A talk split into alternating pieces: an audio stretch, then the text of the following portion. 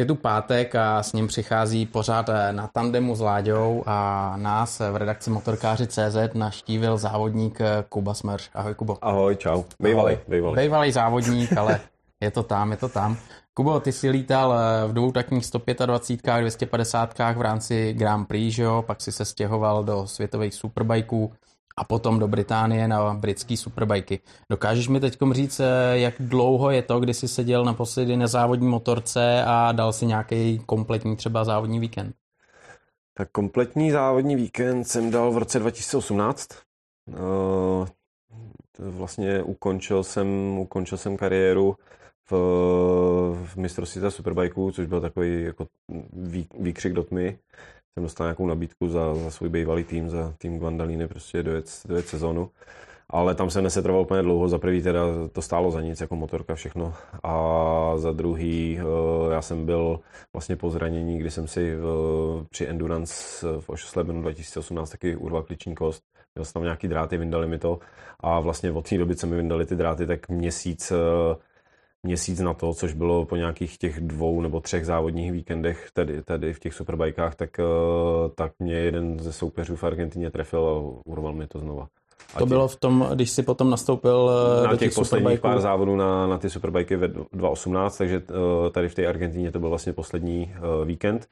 Pak jsem ještě s tou urvanou kliční kostí odcestoval do Kataru, který byl, teď kecal bych jestli týden nebo 14 dní na to a tam jako s tím, že to zkusím, zkusil jsem to, nějak jsem to objel, ale, ale bohužel mě tam poslali na kontrolu a zjistili, že prostě z tréninku na trénink se mi to hlo o, já nevím, o 2 cm, takže mi dali stopku a takže Katar vlastně 2018, tak byl poslední závodní víkend, který jsem teda jenom začal, nedokončil a, eh, a to bylo vlastně všechno. Pak jsem ještě absolvoval teda testování na s bývalým týmem eh, PR Racing eh, eh, vlastně z British Superbike, když jsem s nima byl testovat potom v Almery po nějaký desetiměsíční pauze tady od toho víkendu.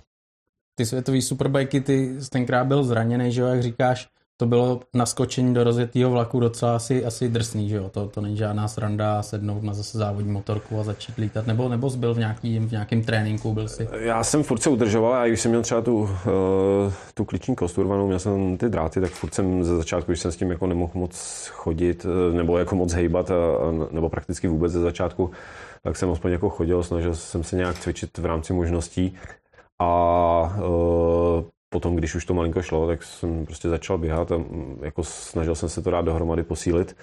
Takže jako fyzicky jsem připravený byl a ta pauza nebyla dlouhá, bylo to, já nevím, prostě tři čtyři měsíce.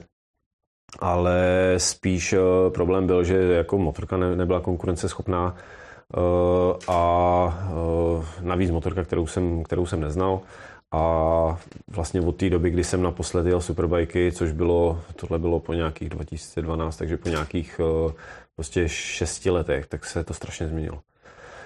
Strašně se to změnilo a hlavně co se týče elektroniky a já tím, že jsem prostě byl jako stará škola, kdy jsem samozřejmě měl už v závěru, závěru své kariéry v superbajkách ten 2.11, 2.12 že, za Effenbertu, tak eh, když jsme tam už měli nějakou kontrolu trakce, tady ty věci, tak samozřejmě teď už to bylo úplně v level jinde a, a hrozně těžko se mi s tím srovnávalo, takže já jsem prostě začal a říkám, ty, to vůbec nejede, prostě to furt mi něco dělá, vypíná tohle, tak nakonec jsem po dvou tréninkách skončil s tím, že jsem si prostě všechno vypnul. A v podstatě jsem na tom líp, než když jsem tam měl ty všechny aktivovaný všechny ty systémy, tu kontrolu trakce a motorovou brzdu a podobně. No, no motorová brzda, ta, jako ta, ta se šteluje furt, ale, ale zase ten princip je úplně jiný, než, než to bylo za mě, kdy se to prostě řešilo jenom eh, nějakýma otáčkama a teď už v podstatě motorová brzda funguje na, na, na principu krouťáku přenesený na zadní kolo při brždění a prostě jako já si na to vzpomínám, já si na to vzpomínám, no. vlastně to bylo tenkrát nám v tom týmu jezdil Ondrážek, že jo, no, no. a ty si dokončil sezonu, předtím tam měl ještě, myslím, eh, Karel Hanika, Hanika no. pak si ty a, a jednalo se o tu Yamahu, že jo, R1, no, no. Která, která asi nebyla úplně, úplně v lati. Jako asi, asi by se to dalo někam posunout, potřebovali to čas, ale eh, říkám, já jsem prostě jezdil několik let na Bavoráku, v podstatě eh, na, já nevím kolik, těch 6 let zhruba, tak jsem neseděl na motorce s, s kontrolou trakce a tady prostě s tou elektronikou. Takže to byl hrozně těžký přechod a byť si myslím, že jsem vždycky byl jako ten z těch technicky jako zdatných jezdců, že jsem rozuměl tomu, co se na té motorce děje a, co by ta motorka potřebovala, tak bylo hrozně těžké se na to přeorientovat. A nejhorší je, že prostě nevíš, kde máš začít, jestli máš prostě řešit elektroniku nebo podvozek, protože ono samozřejmě si to prolíná. A ve chvíli, kdy ti do toho zasahuje elektronika, tak ti funguje podvozek jinak. Takže, jak jsem říkal, tak skončilo to tím, že po dvou, třech tréninkách jsem měl vyplou kontrolu trakce a e, tam máš prostě e, v datech vidíš křivku plynu, jak ty přidáváš, potom je tam ta křivka plynu, jak si to dává motorka, že jo? protože dneska ty motorky mají ride by wire a Eh, když bylo nějaký srovnání dat třeba s Van Markem, který tam měl a Lowe's, myslím, že tam měl tehdy na, na, na Yamaze, tak v podstatě já manuálně bez té elektroniky, tak jsem ten plyn přidával stejně, jako jim to dělala ta elektronika. Prostě tím, že jsem vycho, vychovaný jako na, bez elektroniky, anebo jako s, s minimem, když jsem končil v superbajkách, tě, nebo když byly ty poslední ještě úspěšné roky, tak uh, prostě jsem byl zvyklý jezdit jako spíš na pocit, než se spolíhat na, na kontrolu trakce. Co tam dáš, to tam máš a hotovo. Tak, co si myslíš jako všeobecně o té elektronice v motosportu? Já si pominu jako MotoGP, že jo, protože to jsou totální prototypy, ale když se vrátíme k těm superbajkům. Eh, co si myslím? No tak eh, jako eh, myslím si, že to je otázka vývoje a doby. Prostě s tím nic neuděláme, jako ta elektronika tady bude a bude se furt někam posouvat, bude se zdokonalovat. Myslím si, že je to, je to dobrá věc, prostě je to určitá pomoc kor v MotoGP, kde ty motorky mají prostě neskutečný výkon jo, a ty fyzikální zákony jsou někde omezený. Eh, v superbajkách eh, v podstatě taky. Já jsem teda přiznám se měl radši eh, v tomhle Pretty Superbike, protože opravdu to bylo víc o těch jezdeckých schopnostech a bylo to jako zábavnější na té motorce. Samozřejmě nebezpečnější, složitější, ale zábavnější.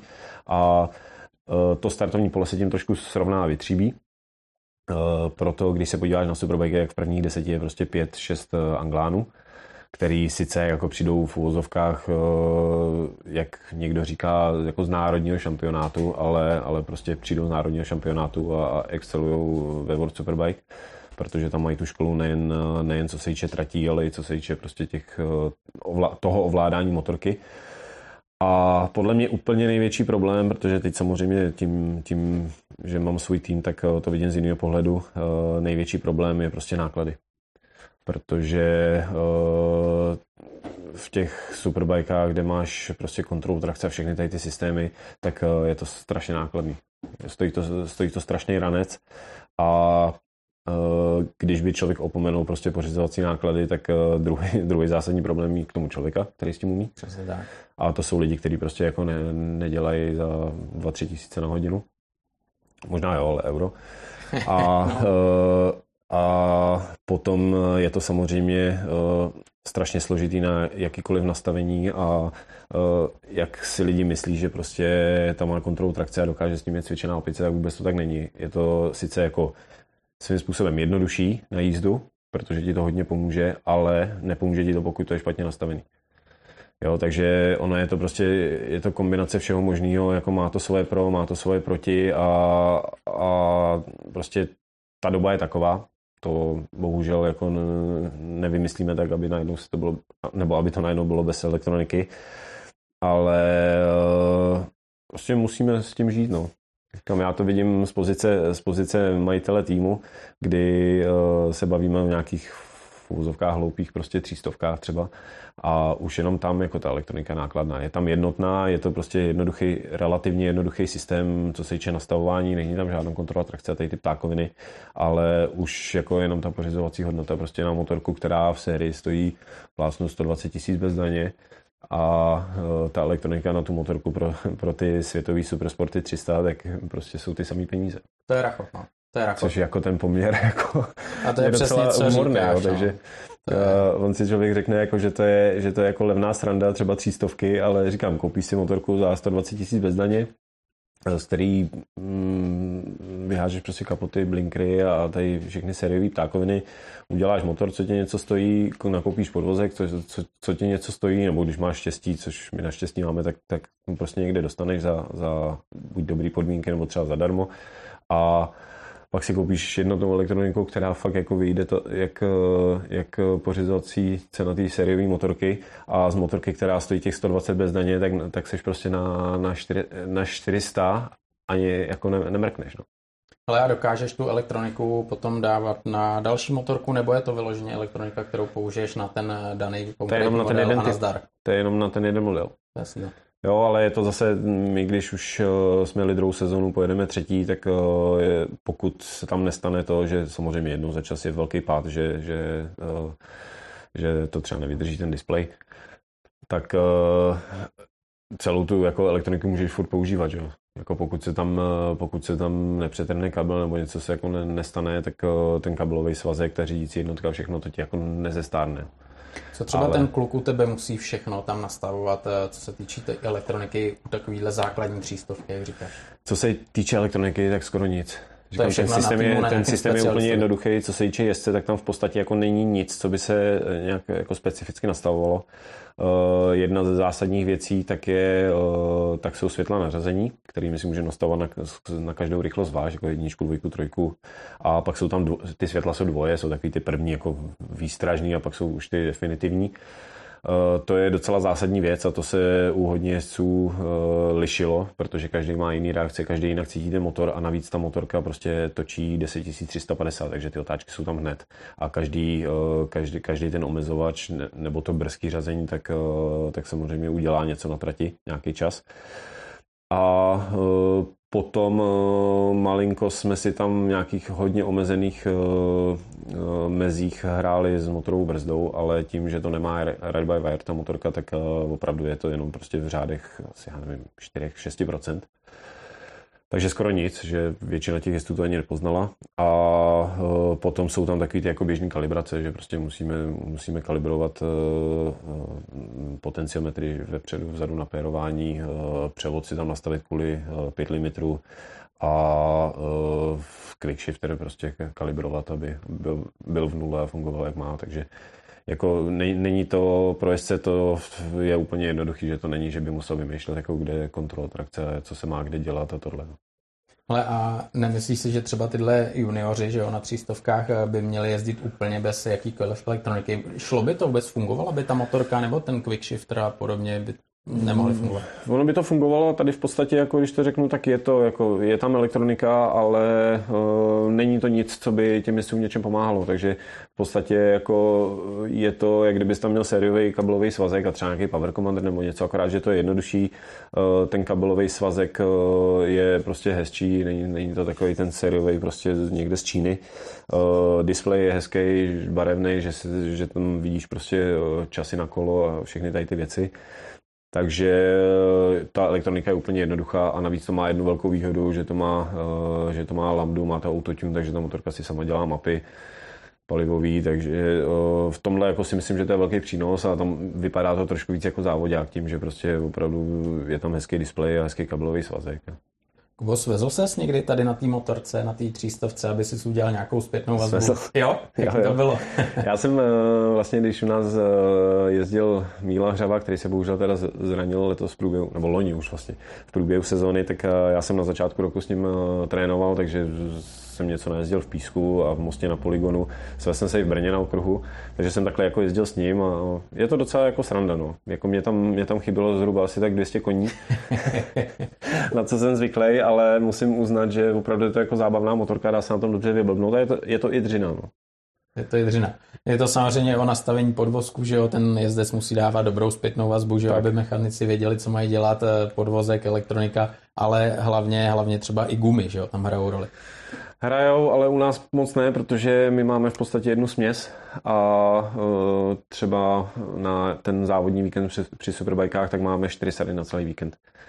Je. Takže spíš je to o tom rozdělení těch gum, e, jak ten jezdec zvládne, jako dlouho, jak ty gumy vydrží, e, aby třeba ty volné tréninky se odjezdily na jedné sadě, potom mohl mít čestou senu na kvalifikaci, takže spíš je to jenom jako o té taktice, ale s gumama tam nic nevymyslíš. Jediný co, tak uh, si tam člověk občas pohraje jako s tlakem vepředu, vzadu, ale je to v řádu desetin. A navíc uh, v zadní gumě máme daný minimální tlak, takže se prostě v podstatě snažíme držet na, na co nejmenším možném tlaku. Kolik je třeba ten minimální tlak? To by mě zajímalo. My máme 1,65. Uh-huh.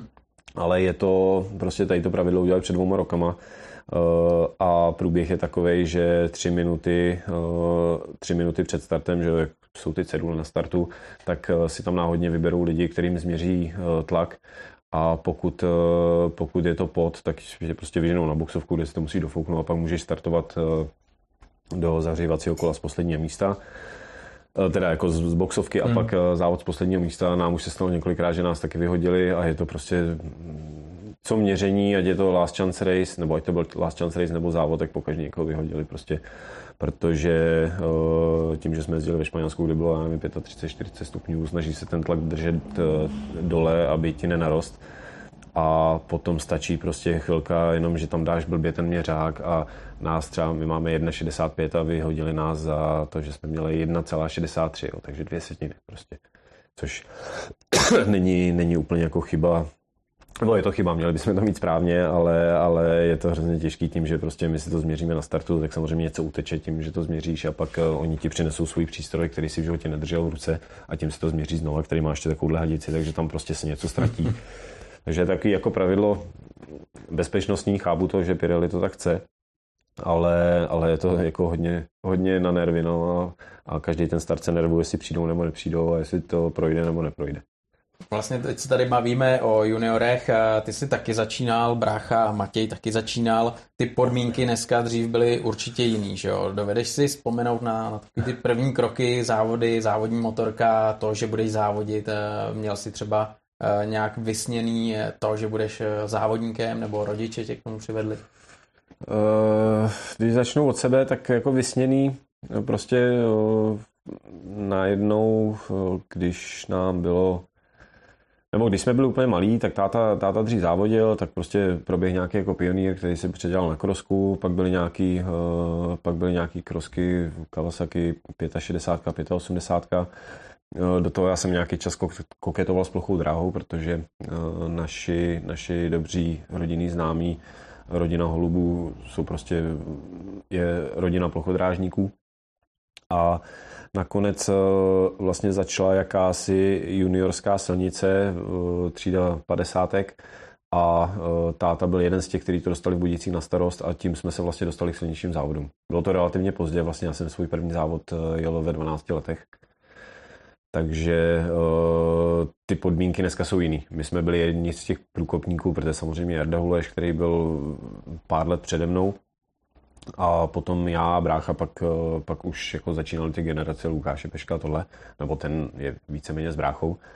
A dneska to je všechno jednodušší, protože uh, je, je spousta možností, ať je, to, ať je to malá silnice, ať jsou to různé akademie, Eh, ať je to, ať je to třída prostě ovále, který se teď rozmohli díky Lukášovi Peškovi.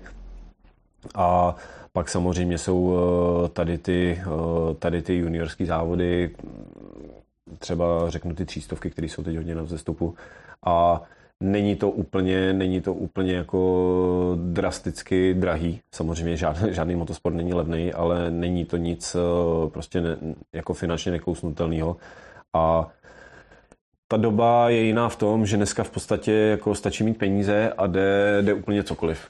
Jo, dřív to bylo, dřív to bylo mnohem složitější eh, se někam probojovat. Nás to stálo jako ne, ne málo peněz, nebo tátu tehdy, a uh, hodně úsilí se prostě dostat, protože ten princip byl takový, že, že začal někde minibajky nebo tady ty malé motorky, a potom vlastně český mistrák, IDM, e, mistrovství Evropy a z mistrovství Evropy pak se jako mohl dostat do mistrovství světa, ale e, bylo to na základě nějakých výsledků.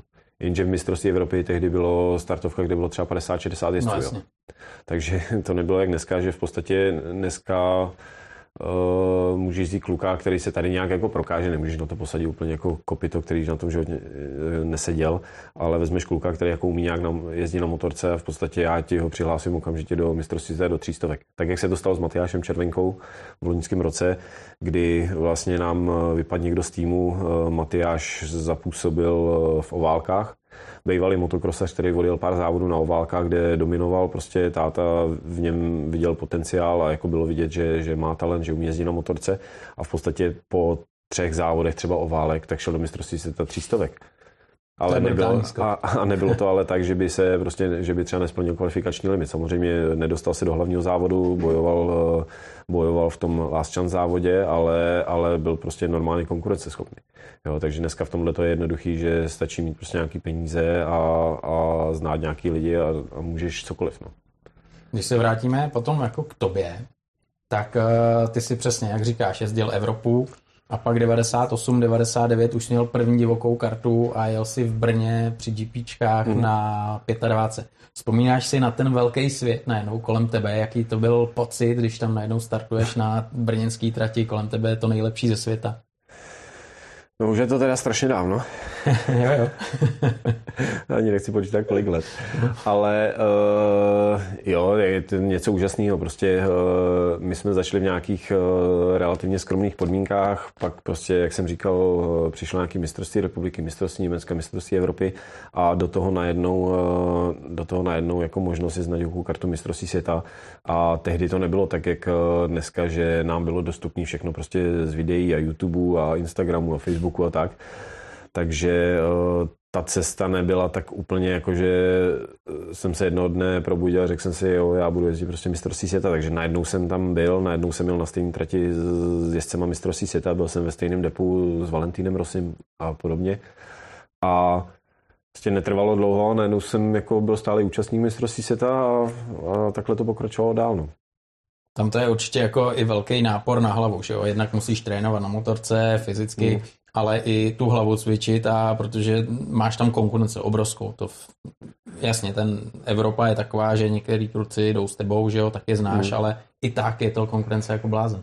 Uh, jako není, není to sranda a umím, umím si trošku představit, jak to mají ty kluci dneska, protože dneska je to ještě extrémně jako dál, protože za mě eh, v podstatě my jsme jako moje generace, my jsme jako nevěděli úplně, co se má dělat. Jo. Tehdy to nebylo tak, že už se vědělo, eh, že prostě fyzická příprava, co se má dělat, už byly jako zkušenosti s tím. Eh, nebylo to tak, že jsem si mohl vzít nějakou svoji motorku, protože já jsem ani žádnou svoji neměl a jako vodit tamhle do Španělska trénovat přes zimu.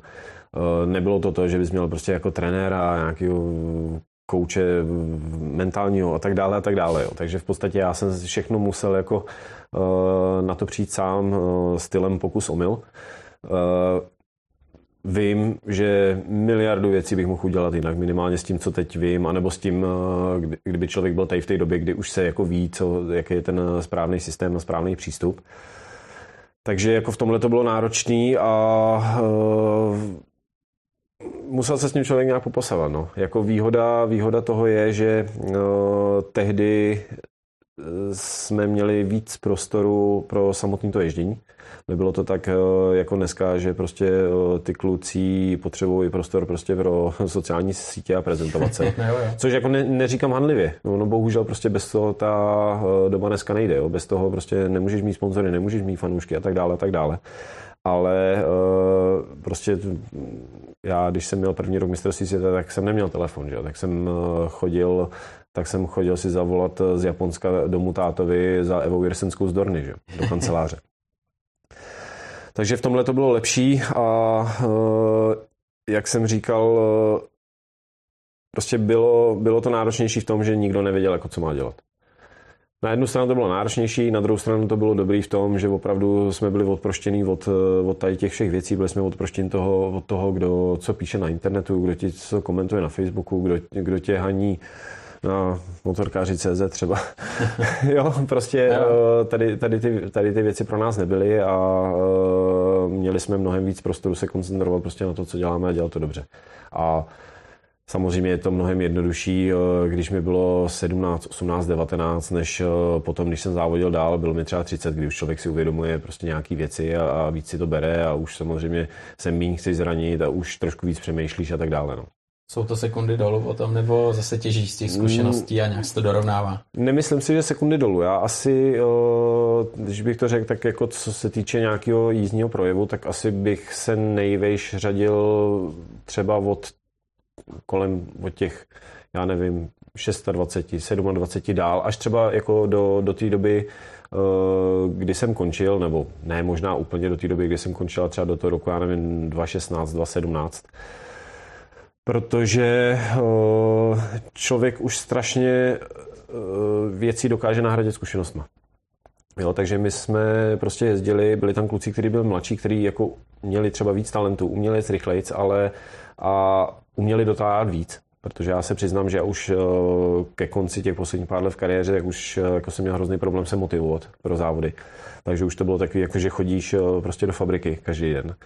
Ale i tak díky těm zkušenostem se byl schopný odvést 100% výkon protože byl schopný uh, prostě tu dravost a, a to zapálení nahradit zkušenostmi. Jo, takže hrozně blbě se to srovnává. No. A teď ještě se vrátím trošku na dvoutakní dvě pady, protože byl Karel Abraham a Lukáš Pešek a oba dva strašně rádi vzpomínají na dvoutakní dvě pady. To musela být hrozná bestie. Eh, řekni mi z tvého pohledu, jaká tahle motorka byla? Já myslím, že to je jako jedna z nejúžasnějších motorek, na který jsem kdy jezdil. Uh, a myslím si všeobecně, že strašně těm klukům dneska chybí ta průprava prostě z dvoutakní 125 a z dvoutakní 2 pade která ti prostě absolutně nic neodpustila a kde se opravdu musel naučit jezdit eh, precizně a perfektně, protože eh, bez toho, eh, bez toho se nemohl posunout dál. A já třeba veškerým svým úspěchům, byť teda úspěchům nechci, aby to znělo jako to na myšlení, ale uh, vlastně nějakým těm výkonům a nějakým uh, těm výsledkům uh, v superbajkách, tak uh, většinu přičítám uh, právě té průpravě z 250 která, která byla samozřejmě výkonově nižší, ale byla lehčí a opravdu ti prostě neodpustila žádnou chybu a tam člověk musel jet prostě co kolo, co zatáčku úplně, úplně přesně. Navíc, že to musel udržovat otáčky, takže potom ten přechod na Superbike byl mnohem snažší, než kdybych třeba šel tou cestou, jako je dneska prostě třístovka, třeba šestistovka Superbike. Je to tak, no. Ono vlastně, když se podíváš na motocross, tak je strašně důležité, aby děti začaly na 50, pak 65 hmm. s řazením, že jo, 85, hmm. že se naučí řadit, používat spojku a brzdit, jo, protože ten dvou tak to bereš plyn a letí. Je to, je to jiný a, a myslím si, že úplně stejně jako Karel, tak uh, Lukáš, tak uh, si myslím, že to je prostě jedna z nejúžasnějších motorek a třeba teď, kdybych měl možnost uh, se na něčem svést, vybrat si na čem se svezu, tak určitě bych si znova rád po těch uh, strašně moc letech, já nevím, kdy jsem na to měl naposled 2006, Uh, tak uh, se znova na tom svést, jako zkusil si to. Třeba teď s těma zkušenostmi, prostě kdy, kdy na tom člověk už tolik let neseděl.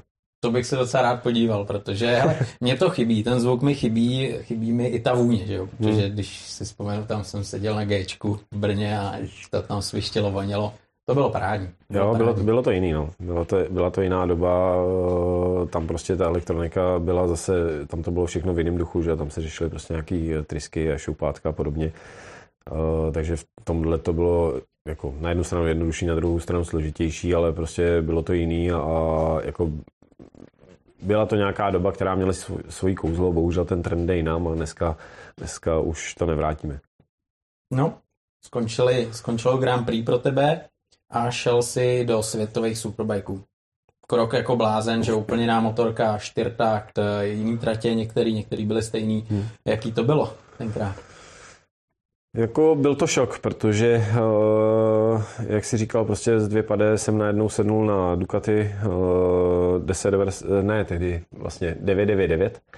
Uh, navíc to byla sezóna v týmu Karáky, kde prostě byly jako hodně technických problémů, motory furt se kazily a tak dále, ale jako myslím si, že na ten první rok jsem nesklamal, byly tam nějaké výsledky, eh, na což eh, si mě potom vyhlídli dál, měl jsem možnost závodit dál. A v podstatě už to bylo tak, že jsem ani nemusel jako nikam nosit žádný peníze a eh, dokonce průběžně jsem se tím začal vydělávat čím dál víc. A prostě, jak si říkal, no, byla to velká změna. Čtyrták, motorka, motorka která, která měla o skoro tisíc kubíků víc, která měla o, já nevím, 150 koní víc a eh, všechno se to změnilo, celý ten šampionát. Eh, mě to, mě to bavilo, protože eh, celý, celý to zázemí, celý to depo Superbikeů bylo mnohem jako uvolněnější, bylo to prostě, ne, nebylo to Grand Prix, který bylo tak ve všem jako striktní a ne, ne vždycky úplně přátelský.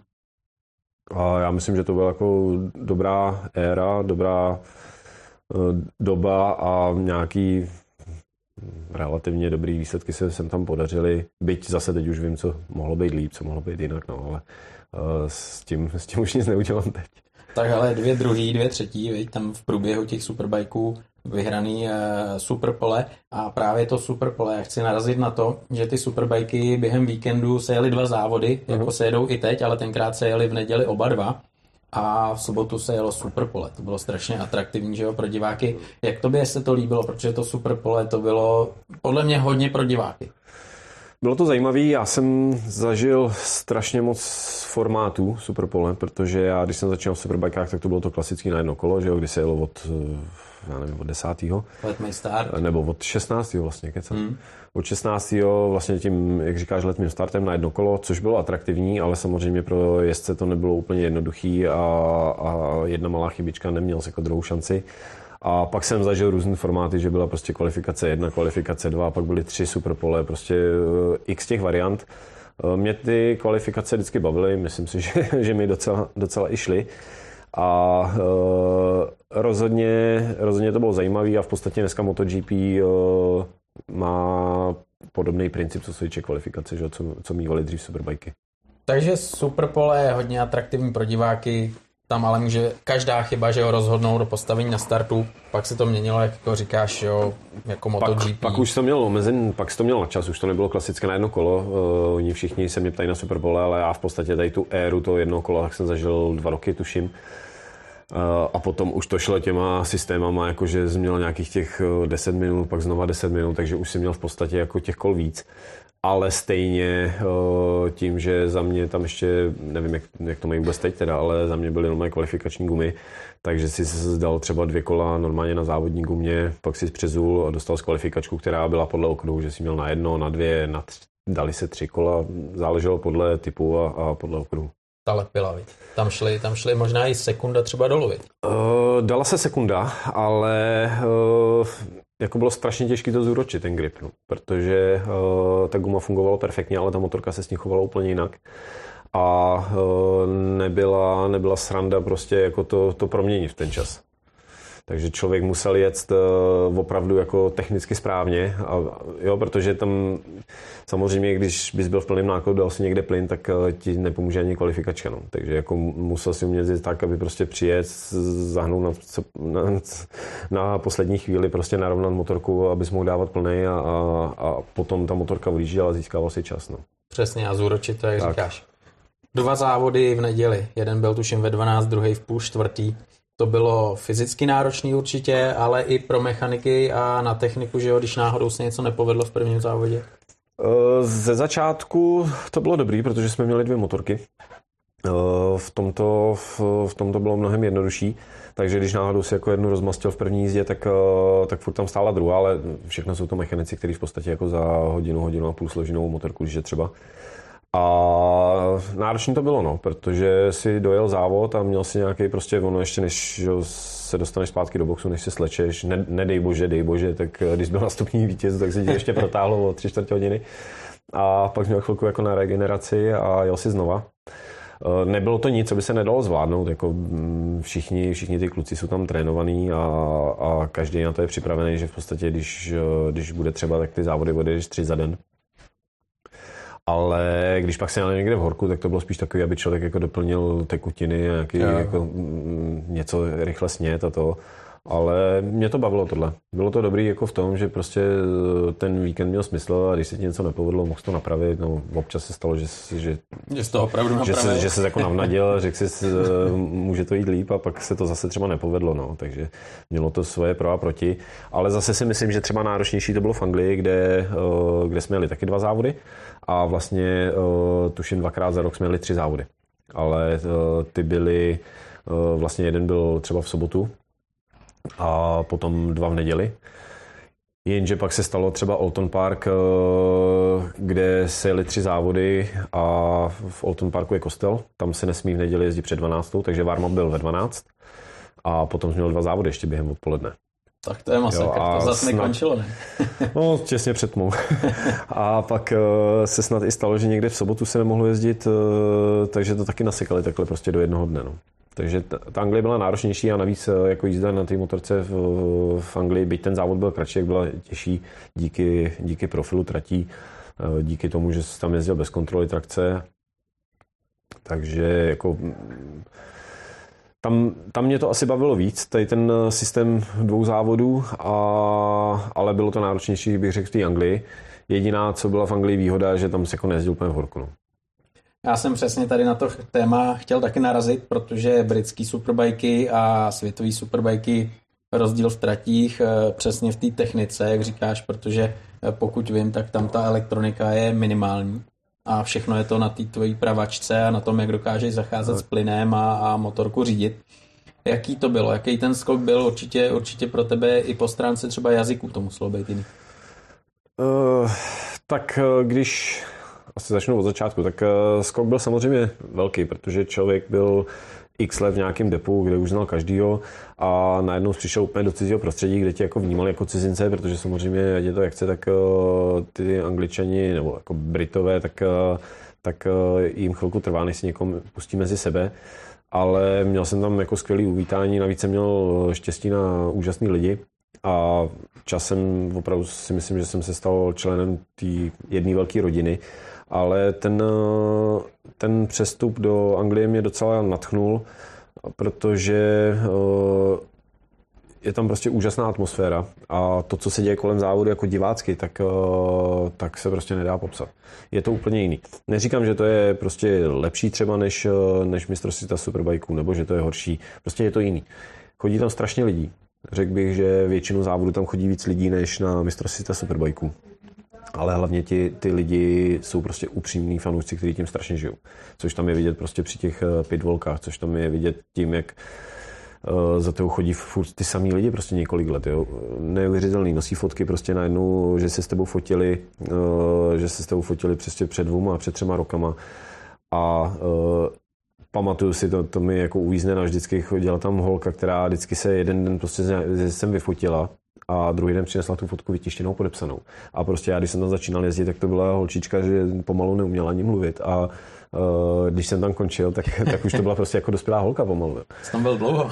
no ne, tak byl jsem tam jo, vlastně 13, 14, 15, 16, 17, 18, jako 6 let, no. Tak Jo, takže... 12 a 18, víš? No, takže uh, toto, ta atmosféra je tam neuvěřitelná a samozřejmě uh, strašně tomu pomáhá, uh, pomáhají ty tratě.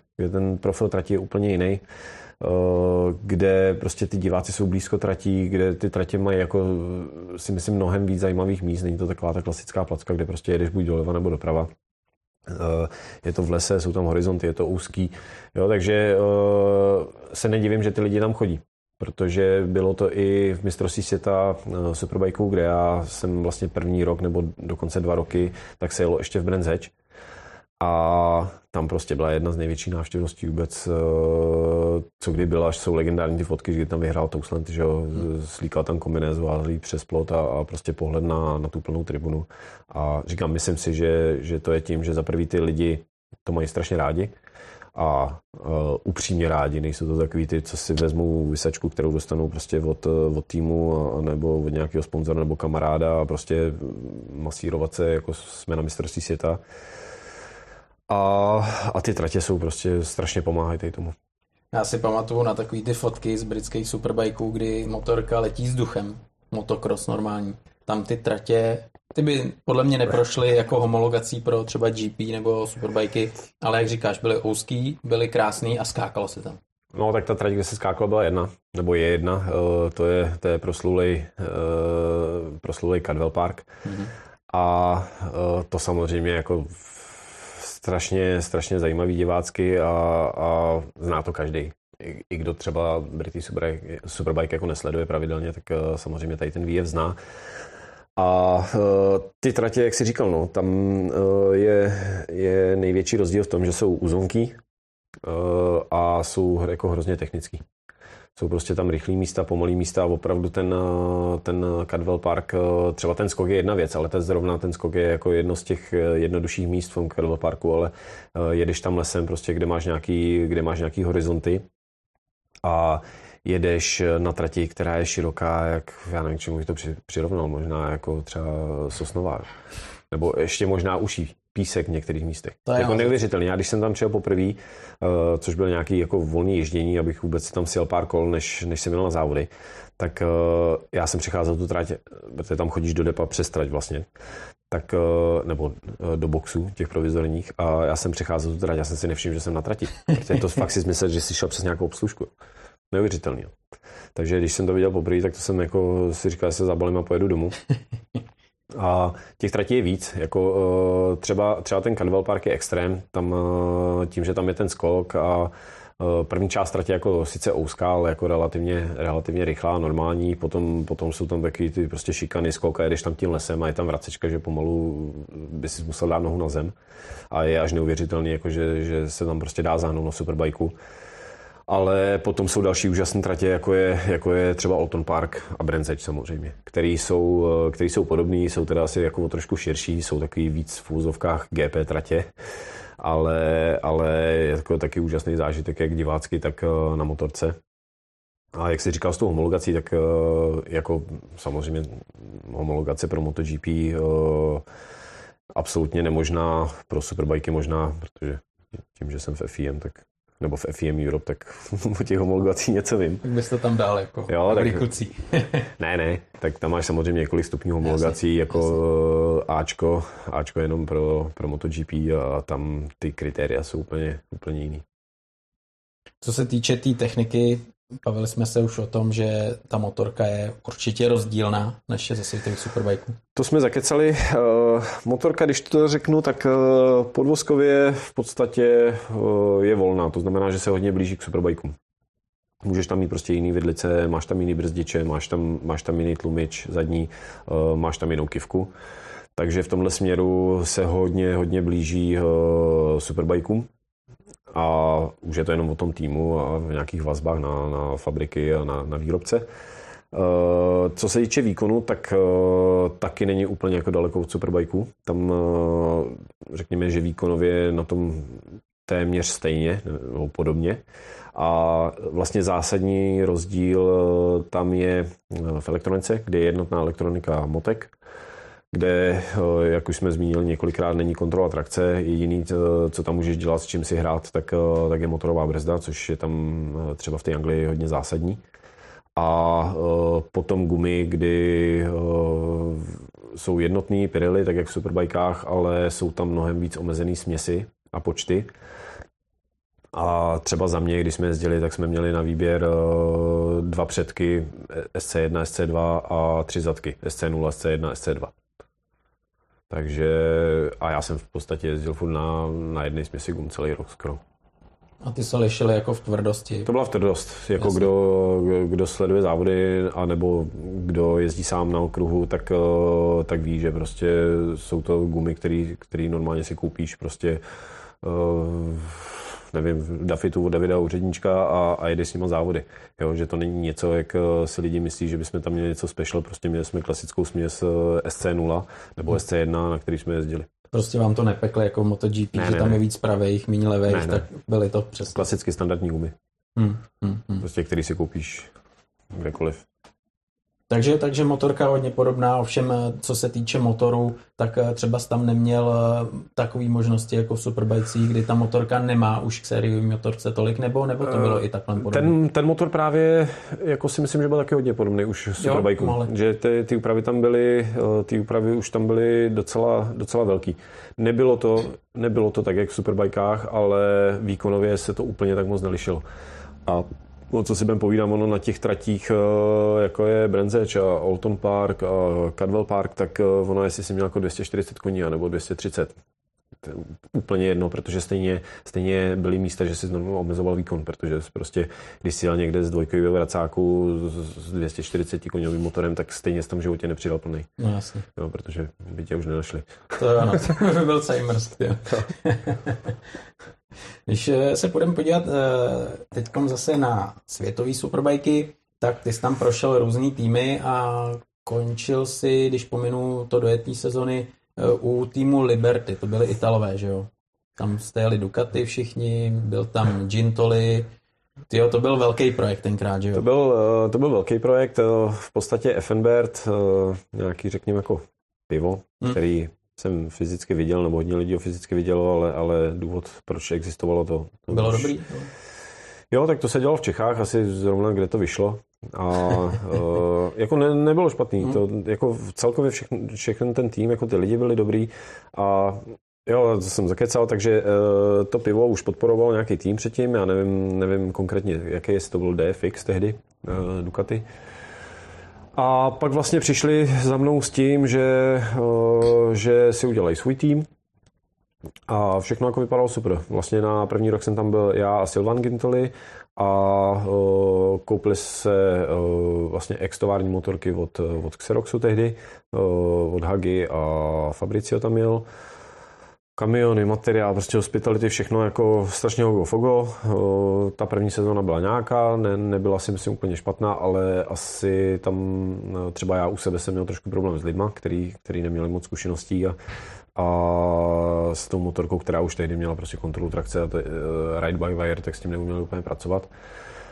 A na další rok se tým rozšířilo, už to prostě, už to šlo do kopru, protože najednou čtyři jezdci, jeden se teda zranil, ten Kanaděn Brett McCormick a, a tři jezdci a prostě my jsme do Austrálie letěli jako v 30 lidech.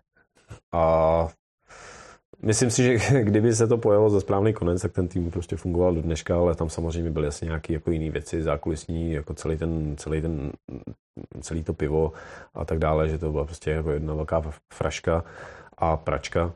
A dopadlo to tak, jak to dopadlo, že v podstatě Silván odešel 2012 v průběhu sezóny, já těsně před koncem sezóny, pak se to snažili ještě nějak jako udržet a nakonec to skončilo tím, že majitel je zavřený, nevím, jestli ještě sedí nebo už ho pustili.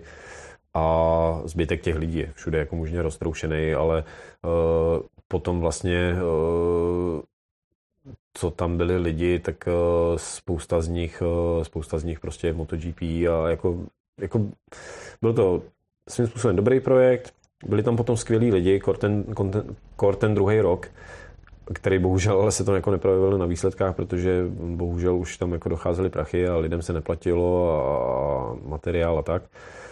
Ale byli tam úžasní lidi, protože třeba uh, můj, můj šéf inženýr eh, z 2012, tak uh, poslední tři, čtyři roky je ten hlavní u Dovicioza. Uh, jsou tam tři kluci, kteří prostě dělají mechaniky, ať u Ducati, ať je to Pramák, uh, já nevím, dal, dal Aspar a tak dále. Takže jako většina těch lidí uh, z FNBertu tak je prostě roztroušení někde po MotoGP nebo Superbikách. Takže nástup byl dobrý.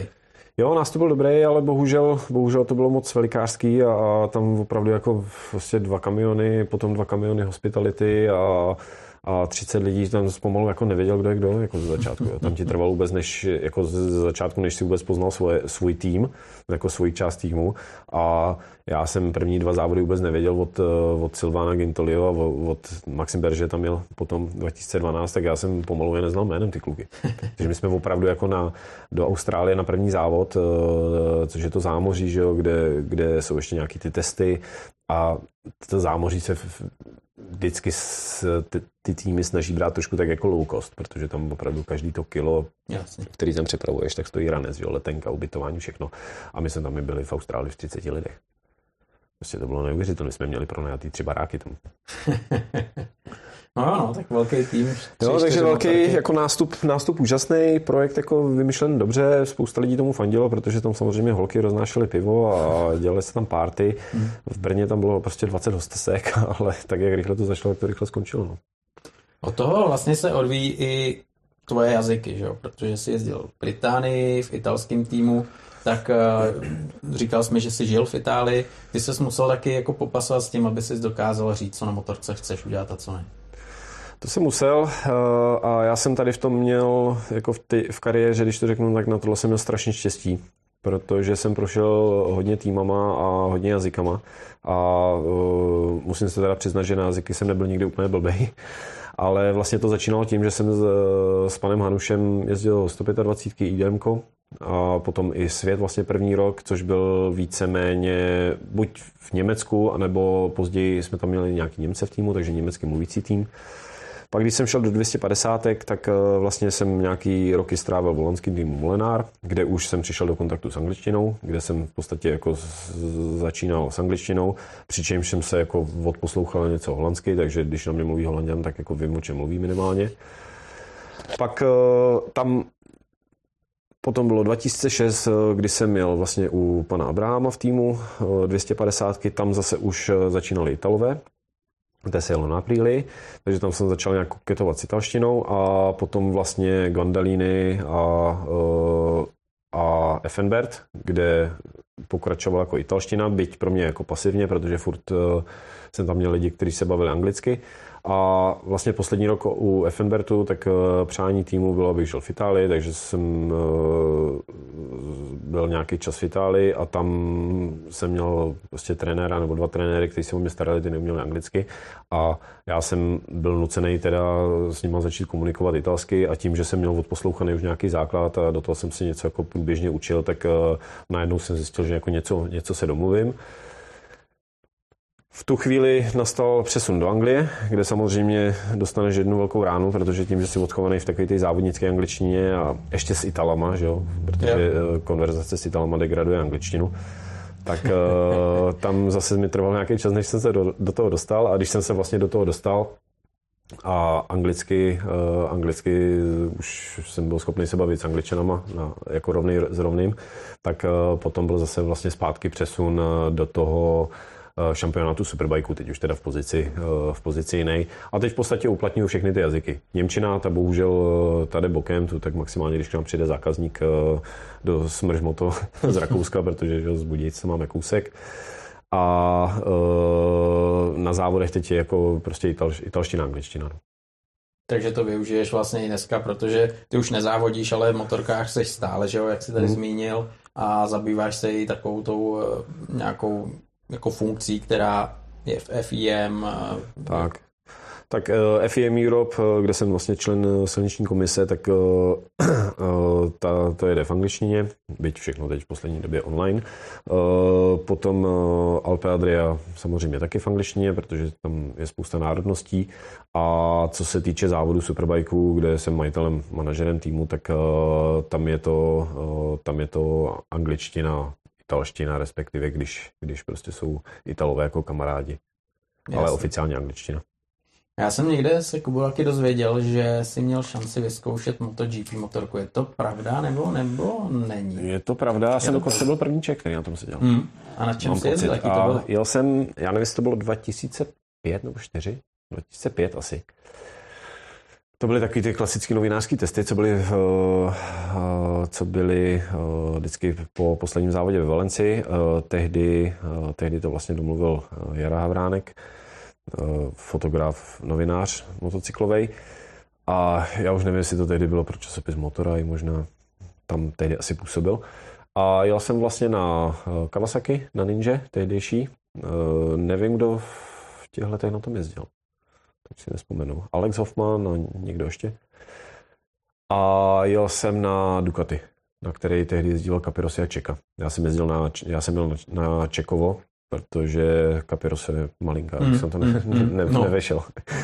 A jako úžasný. Já jsem tehdy uh, na čtyřtaktu nikdy nejel, měl jsem, jezdil jsem tehdy na 257 taktní, takže jako ten skok byl, ten skok byl strašný ale jak už jsme se bavili, ta dvoutekní 250 je prostě taky jako hrozná bestie, takže eh, nebylo to nic úplně tak jako hroznýho, ale samozřejmě jako strašný výkon a jako hrozný rozdíl.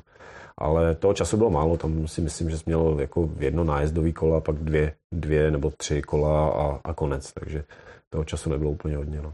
Ale vnímal jsi už tenkrát nějaký třeba velký rozdíl mezi japonskou Kawasaki a italskou Ducati? Vůbec. Já tím, že jsem jako ani Málo tu motorku času, neznal a na každý si měl fakt oprav, jako ty dvě, tři kola, tak uh, to se vůbec nedalo poznat. Ale vím, že ty motorky byly strašně odlišné. Jako hroz, hrozně jiný. A navíc ta Kawasaki tehdy nebyla jako nic extra, jestli si vzpomínám, že oni s tím MotoGP projektem tam nebyli úplně jako dlouho. Takže ta motorka byla hodně syrová. Hmm. Hmm. Takže jako, jestli, si, jestli si dobře vzpomínám, tak ta Ducati byla celkově jako uhlaznější a jako zdálo se mi, že fungovala líp. Si vyzkoušel celou řadu eh, kategorií, motorek, kubatur, dvou takty, čtyři takty a já jsem taky se nedávno díval, eh, že jsi vyzkoušel 24 Le Mans. To To, to musí být taky velký masakr a úplně zase jiný pohled na závodění, je to tak? Eh, Je to vytrvalostní celkově úplně jiný. Já vlastně první bednu z mistrovství světa mám z vytrvalostní. Ono se o tom jako ne, ne úplně ví, nebyl, protože tehdy eh, ty vytrvalostní nebyly ještě tak populární jako třeba dneska.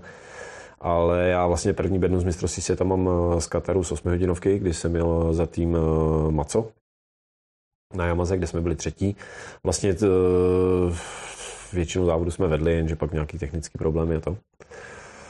A uh, potom zkusil jsem si 24 v Le Mans, tu jsem měl dvakrát, uh, oba ty závody vlastně do desátého místa. A mám za sebou 8 hodinovku v Suzuce taky. A jako je, je to masakr, no. Prostě když odejdeš Le Mans, tak uh, v podstatě v průběhu už toho závodu bys tam nejradši nebyl a, a, a já jsem vždycky měl radši jako ty, ty kontaktnější závody, ale je to, je to neskutečný. Jako za první ta atmosféra, za druhý je to samozřejmě strašně fyzicky náročný, eh, je to náročný na techniku, je to náročný na tým a eh, jak si lidi myslí, že tam prostě někdo krouží jako 24 hodin, to tak není. Jako ty kluci všichni jdou neskutečně rychle.